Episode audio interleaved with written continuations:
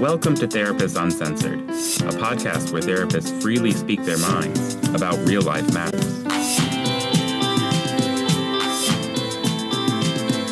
Welcome back to Therapists Uncensored. This is episode 18, where we're going to talk about how communicating with our loved ones can feel so charged and dangerous at times. Using the polyvagal theory, we'll discuss why we have extreme reactions to those we love, even when we don't want to. I'm Ann Kelley. I'm Patty Olwell. And I'm Sue Marriott. And we are happy that you have either rejoined us or found us because we're going to be talking about something that we actually haven't covered at all yet on the podcast. It's going to be a new subject about the brain and figuring out why we do the really dumb things that we do sometimes, um, which is kind of our specialty, isn't it? Doing the dumb things or talking about them or both, I guess. I think my specialty is probably doing them. So the book, let's just start with that, and who that we're going to be covering is um, he's a researcher and a clinician, and his name is Stephen Porges. And the book title it's a mouthful. It's the polyvagal theory, the foundation of emotions, attachment, communication, and self-regulation. Well, I thought I would start with a very embarrassing example. Is that going to be okay? Let's, sure, let's do it. we, we'd be del- delighted to hear your example. exactly, you'd be delighted for me to humiliate myself. Speaking of humiliating myself. Actually, let me give an update for our listeners that we are super excited about that we are watching this podcast grow. We're new and we can't believe it but we are spreading around the world. And I wanted to do a quick shout out to our listeners internationally in particular. And we've got all these country people listening. We're from, now up to 71 countries. That's right. And we're all over the United States. So we really want to know that we're thinking of you and we're giving you a big shout out in the big wave. And we hope that you communicate with us and tell us what you think and uh, any ideas you have. And so, hello and welcome. I say that as I give my embarrassing example as I realize that the world is listening. Um, but the reason I'm willing to offer it is because I don't think I'm alone. And that is that, you know, by day, I am a professional and a successful therapist and uh, happily married and, you know, have kids thriving. You know, I, I appear to be an ordinary person, mildly successful, I would say. However, at a drop of a hat, I can lose my mind. I can I can get triggered and I think of it as turtling up. What that looks like is I have trouble making eye contact. I kind of go mute. Uh, I, I, don't understand what's going on. I feel like almost feedling up. You know what I mean? I will really withdraw, and efforts to reach me feel invasive or intrusive to me, it's very obvious what's going on and what needs to happen, but apparently it's not that obvious to everybody else. Right. Because everybody gets it wrong. they pick up your shell and start throwing it against That's the wall. That's right. Everybody's tapping on it and like. um, so I use that as an example. Eh, like, I want to understand what the heck is going on. And there's this new research, it's relatively new. And again, it's different than what we've talked about before with Siegel and with interpersonal neurobiology. Um, and it's called polyvagal theory. So, does anybody want to pick up from there? And we'll kind of keep digging yeah. into this. It's a kind of a, it's a more advanced or it's a more detailed kind of uh, digging in a little deeper than what we've done before. Right. And I think it's basically talking about how our how our nervous system can react to safety or lack of safety. Yeah. So, why do I turtle up, Patty? You turtle up because you you think that the situation is unsafe and you can't figure out how to get away, so you go in. Right, that's exactly right. So, what Dr. Porges has, um, through a lot of research, and he actually does a lot of work with autism, he has basically thrown out this theory, not thrown it out, but really refined it that the nervous system has basically, from an evolutionary standpoint, going from reptilian to mammal, um, and he does actually talk about turtles. So it's not an accident that I think of it that way. And that um, probably some of you listening might relate to some of this. That basically there's there's kind of three different systems in our body. And that the three different systems are designed to adapt to three different things. And the three different things are safety. That there's a safety system, and there's a threat system, and there is a danger system. All the systems are there to keep us engaged in the world in the safest way. I mean, what we're talking about is survival, and we our bodies are intricately developed to have three systems to be able to help us engage in the world and protect us when there's threat and danger. That's right. And they're evolutionarily stacked on top of each other. What's unique about this is that the way we've talked about it before is almost more of like that it's chunked, like that it's one thing. And this, we're beginning now to differentiate it, that it's actually three separate systems that can get activated.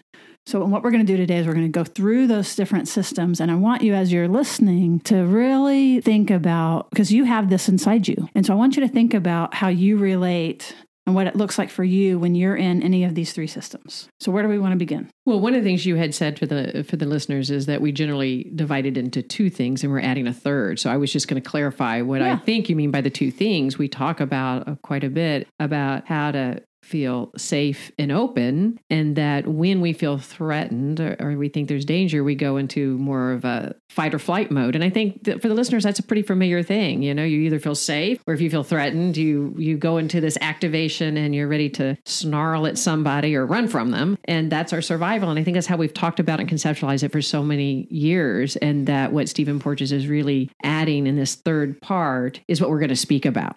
Right. Um, we're going to add to it.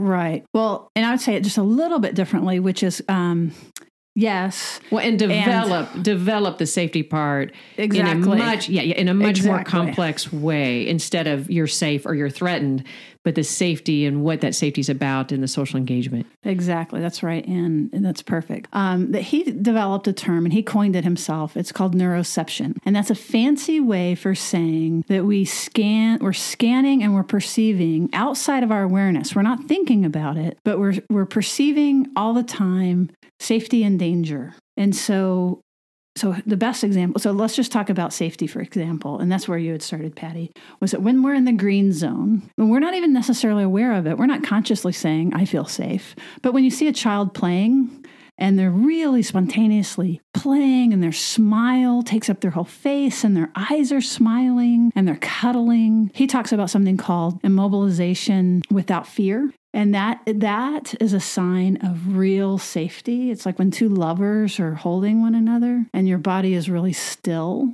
but there's no fear that is that's gold. And that's a sign that you're in the green zone totally. Um so that's what we what all this is leading to is we want to maximize our green zone. And what that is called is the ventral vagal system. It's the 10th cranial nerve. And Patty, do you want to tell us a little bit about the 10th cranial nerve? Sure. So basically, there's two parts of this nerve, two branches, and one is called the ventral vagal, and it's a myelinated um, nerve system. And what that means is it's faster. So, um, and it's it's more modern. It's a later developed um, system. And basically, it controls your um, cranial muscles. So if you are making facial expressions, if you are humming or singing, also controls your throat and your your vocal cords. So when you're doing those things, you're actually stimulating the ventral vagal. That's great, and that's that's the part. That's the green part. That's what we want to be doing. And so when let's just say, for example, we're sitting there and a person come, a stranger comes in. It's a little bit easier to talk about it with a from a child's perspective perspective, but this is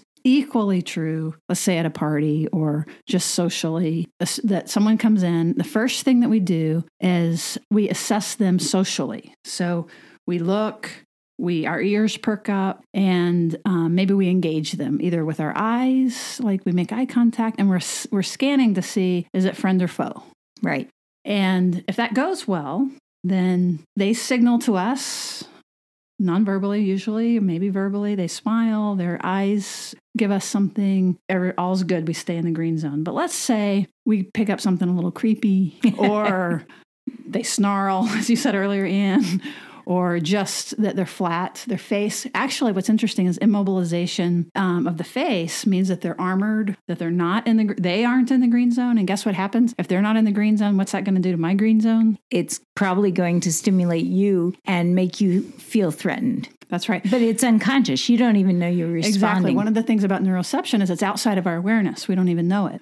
So the next stage, so remember we talked about three systems. The first system is safety and the green zone. Um, one, there's two red zones. So the first red zone is that if that doesn't work and I check out the person and they don't give me a good vibe, then I'm going to get activated. And that's kind of what you were talking about, Ann, about the fight flight. Like maybe I will um, give them a mean look back or or leave actually, the party exactly or leave the party or let's say it's me and my partner and um, he or she is rude when they come in and I'm like, "Hey, you know, what's up?" and and then they're they're still rude, then I either am going to aggress back or maybe I'll withdraw, right? That's Right. now I'm activated and I'm in fight flight mode. And so much of that, Sue, is just a reminder is, is instinctual, right? And it's it's not our conscious process. And I think that's so hard because it feels conscious. If your partner snaps at you and you snap back, how often do you go, but you snapped at me first? Right. And it's sort of irrelevant, but what it is is your body are both matching each other in this feeling of feeling danger. Like you you look at me and what you're talking about, Patty, now that your eyes are squinting and those things in your face that are saying, I'm upset, I'm angry, and you're communicating a sense of danger to me, then my body's prepped and it's instinctual. It's it's a mm-hmm. part of us that are just nature calling us to and remember it's to prepare us to protect us. And you know, Ann, that's really valuable. And part of what I hope we can just talk about a little bit is how you can recognize those things and do things to change, to sort of recruit your body to change your state. I totally want to get to that for sure. Because we want to know, we want to learn how to go from the red zone back to the green zone. Absolutely. even before we get into that, Sue, take us into the part about trying to understand the other red zone because I think that's the really Yeah, the, that's the a- meat of what we really want to understand Right. before yeah, you're we very get in the how- excited about that, aren't you? so, and we- just one other quick example of the red, the, this red zone, and then I'll promise I'll get to the uh, other one. But like that, the activated red zone is we're, what we're talking about. Just for those of you who are kind of following in, on a little more depth, is that that's a sympathetic system where you're activated, you're going to move, you're going to get into safety in a more, you know, you're going to fight the saber tooth tiger, or you're going to be able to run from the saber tooth tiger. And um, but you're armored now. Now you have your spear in your hand, and so that's kind of like let's go back to the fight with the partner, and that's that. Sometimes that sounds like, well, I said I'm sorry. You know, what else do you want? But you can hear that there's not the open-hearted, and a lot of times you don't know that you're armored and you think you've checked off the box what else do they want from you so i don't know if if you all can relate to that but then what you're putting out is red but you're not aware of it and then guess what you're going to get back is probably not green Lots more red. Exactly yeah but i said i'm sorry patty like what's the problem That's not an apology. You're relentless. so I don't know, uh, listeners, if you can relate to any of this. But if you can begin, part of the idea is if we can begin to read our bodies and sort of outsmart our old, these old, the polyvagal system, right? Okay, so Ann, we've got the red zone, the green zone of the safety, the red zone of activation in the sympathetic system of fight flight. And then the third one Ann is pointing out is the dorsal vagal system, which is the other part of the nerve. And that is where we drop down. And that is when there's there's a perce- the neuropercep the neuroperception. Well, actually, I guess that's true.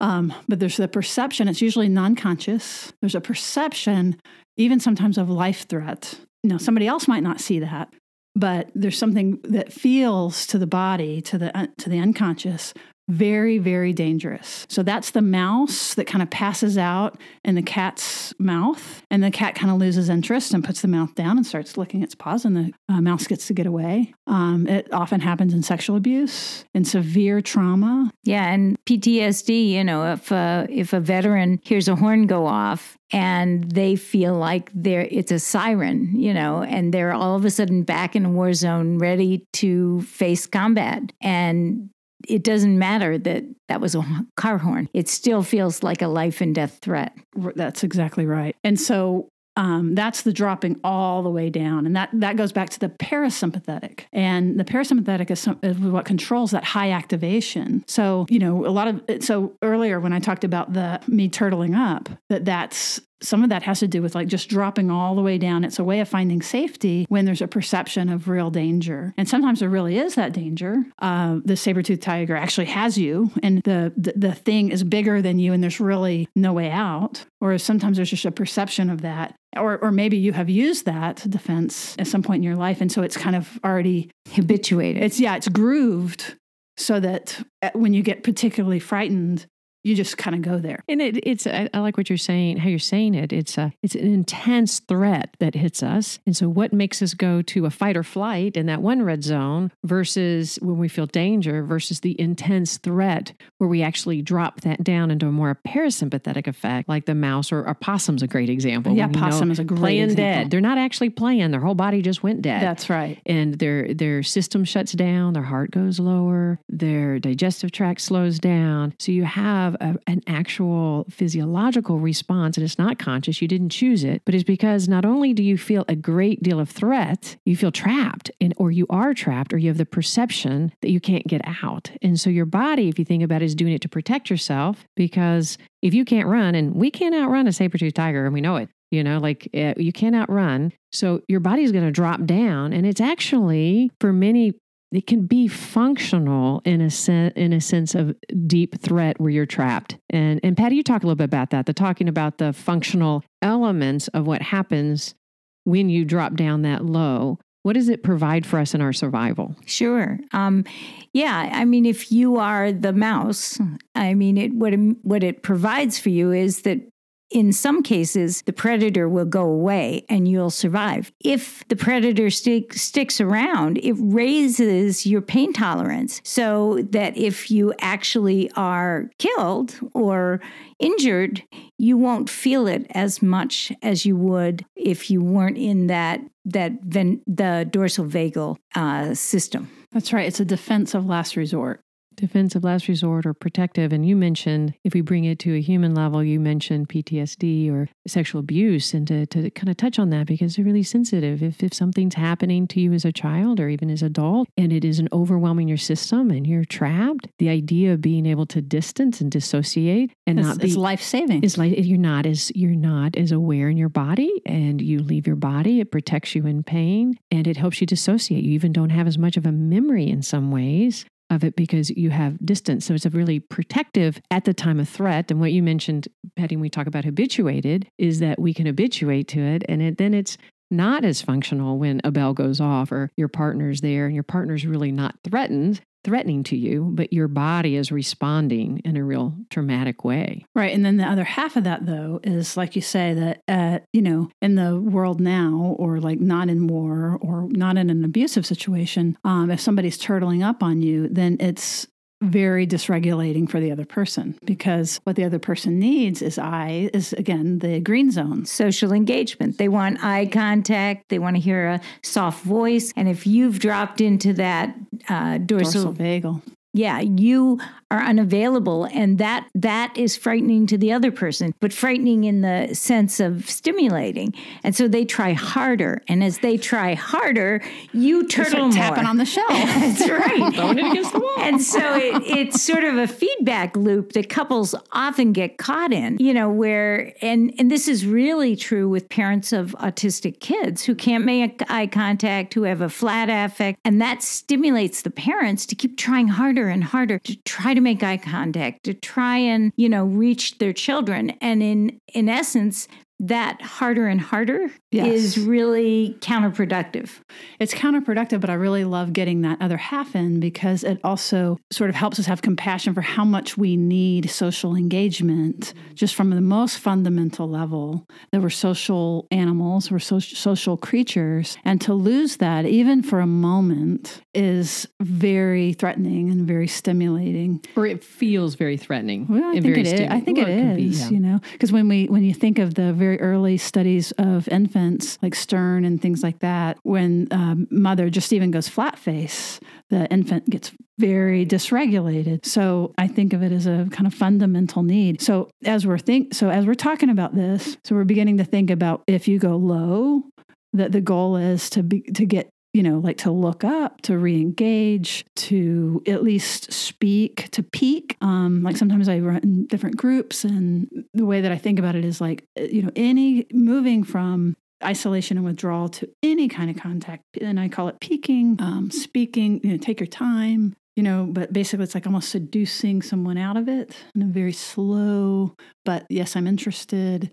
Take your time. We'll come back to you that sort of that's the kind of feel of it. And then with when it's high and it's activated it's more of containment right? And talking quietly. Yep. and also you you were talking earlier before we were on the podcast about when you when you had a baby and the child was crying a lot that you would hum. And so i thought that was a great example because because the um your your vocal cords are actually innervated by your smart vagus and your social engagement system. Um, when you sang to your child, you were actually stimulating the vagus nerve and you were calming yourself down because all his crying had made you agitated. But you were also, by singing, making him calmer because when we listen, we actually um, we actually have to use some of the muscles that are also innervated by the vagus nerve, and so the social, social engagement system is pulled back online, and we're moved into that green zone. So both mother and child are both moved into the green zone. Yeah, it's such a great example of just the natural like I didn't know any of that, right? Um, but I would be I would get so upset, um, and I didn't know anything else to do. But somebody had said lullabies, right?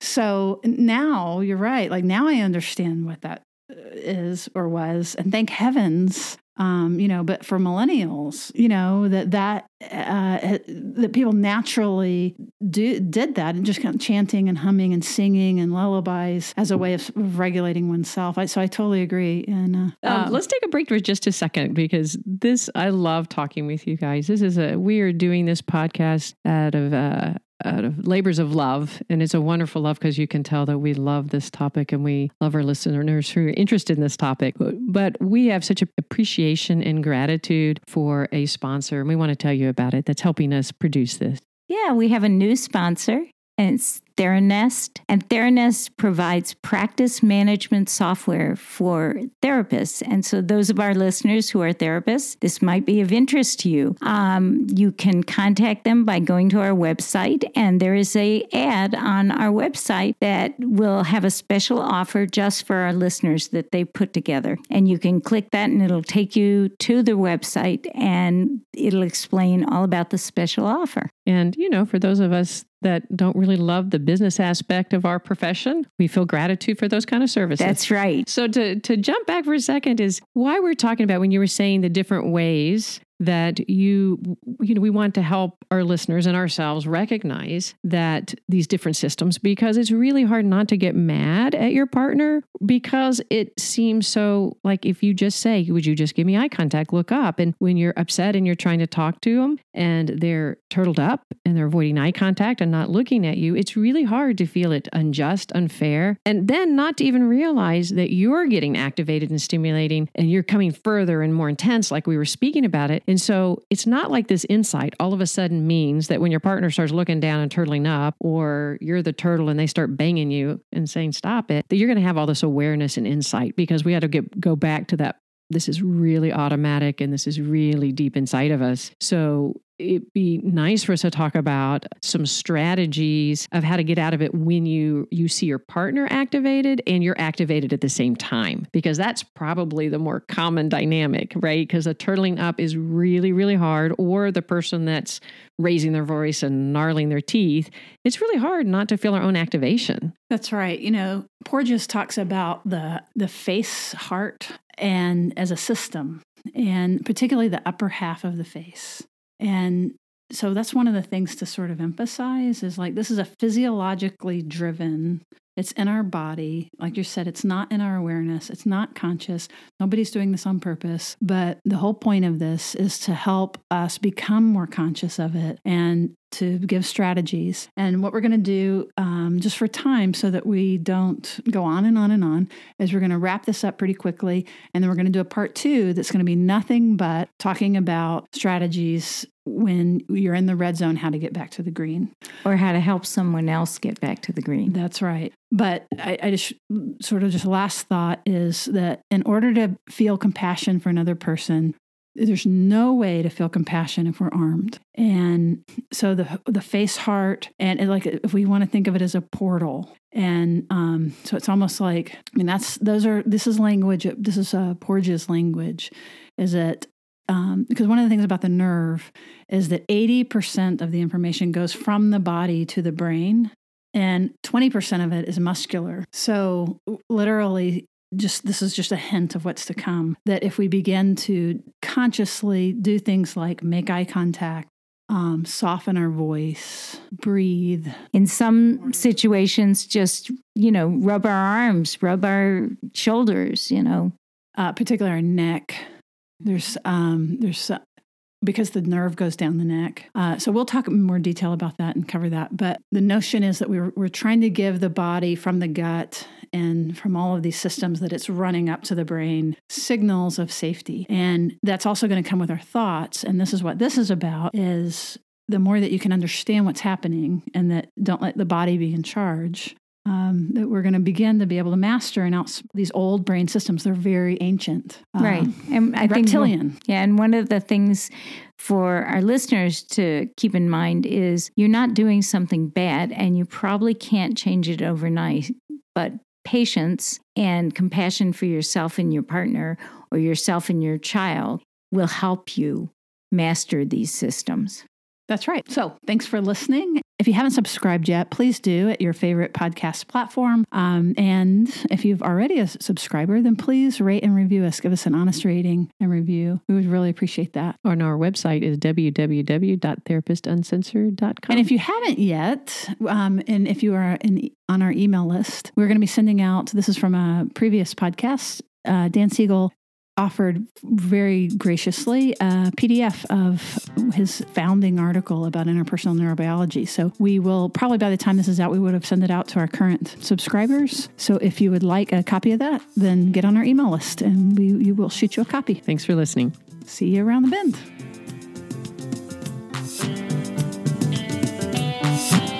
Therapist Uncensored is Ann Kelley, Patty Olwell, and Sue Marriott. Cameron Lindsay edits the show.